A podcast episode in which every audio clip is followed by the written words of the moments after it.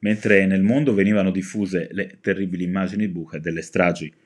commesse dai russi contro gli ucraini, il primo ministro ungherese Viktor Orban è salito sul palco a Budapest per festeggiare la propria vittoria davanti ai sostenitori, ha scelto di celebrare la netta riconferma attaccando quelli che considera i suoi nemici, annoverando tra questi anche il presidente ucraino Volodymyr Zelensky.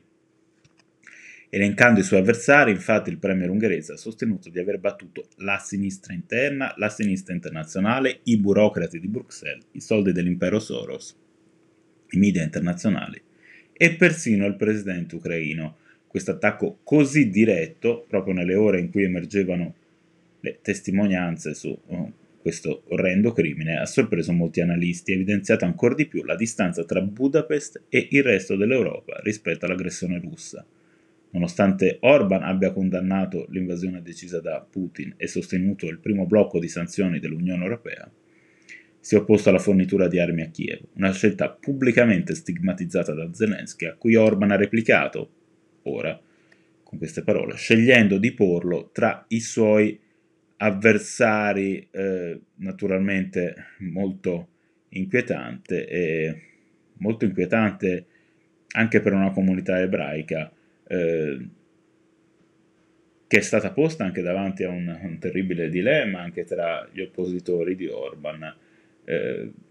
se scegliere appunto anche il, il partito, la, la, la coalizione del suo sfidante che senz'altro annoverava forze progressiste, ma al suo interno aveva anche gli ex, per così dire, neonazisti di Jobbik che tor- hanno virato verso posizioni, eh, per così dire, più centriste, ma l'origine di questa forza politica resta eh, chiara. Nel discorso della sua vittoria, eh, Orban ha citato Soros, come si diceva, la cosa non, non, ha stupito nessuno, d'altronde la usa ormai da anni per alimentare ogni forma di complottismo.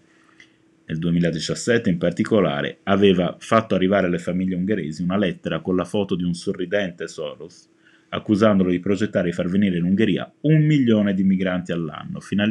finanziati scusate, con sussidi pubblici. La stessa immagine con il volto del magnate, scampato alla Shoah in Ungheria e poi naturalizzato con la cittadinanza americana, era apparsa in un manifesto appeso per le strade ungheresi con la scritta Non lasciate a Soros l'ultima risata, una campagna contestata dalla comunità ebraica d'Ungheria con la richiesta al partito di Orban di rimuoverla, una richiesta appoggiata anche dall'allora ambasciatore di Israele, Yossi Amrani. Al di là delle critiche politiche su una determinata persona, ricordava, la campagna non solo evoca memorie tristi, ma instilla odio e paura tra la popolazione ungherese. In un editoriale intitolato Volodymyr Zelensky e il nuovo George Soros degli antisemiti, il professore di studi ebraici Yoshua Shanes sostiene che le maggiori figure dei media della destra statunitense non si limitano oggi a sostenere Putin, il salvatore bianco cristiano, ma attaccano Zelensky come un globalista, una minaccia per l'Ucraina e la civiltà occidentale. Questo per dire eh, di che pensiero sta prendendo piede nel mondo, in una parte del mondo, di quanto questo poi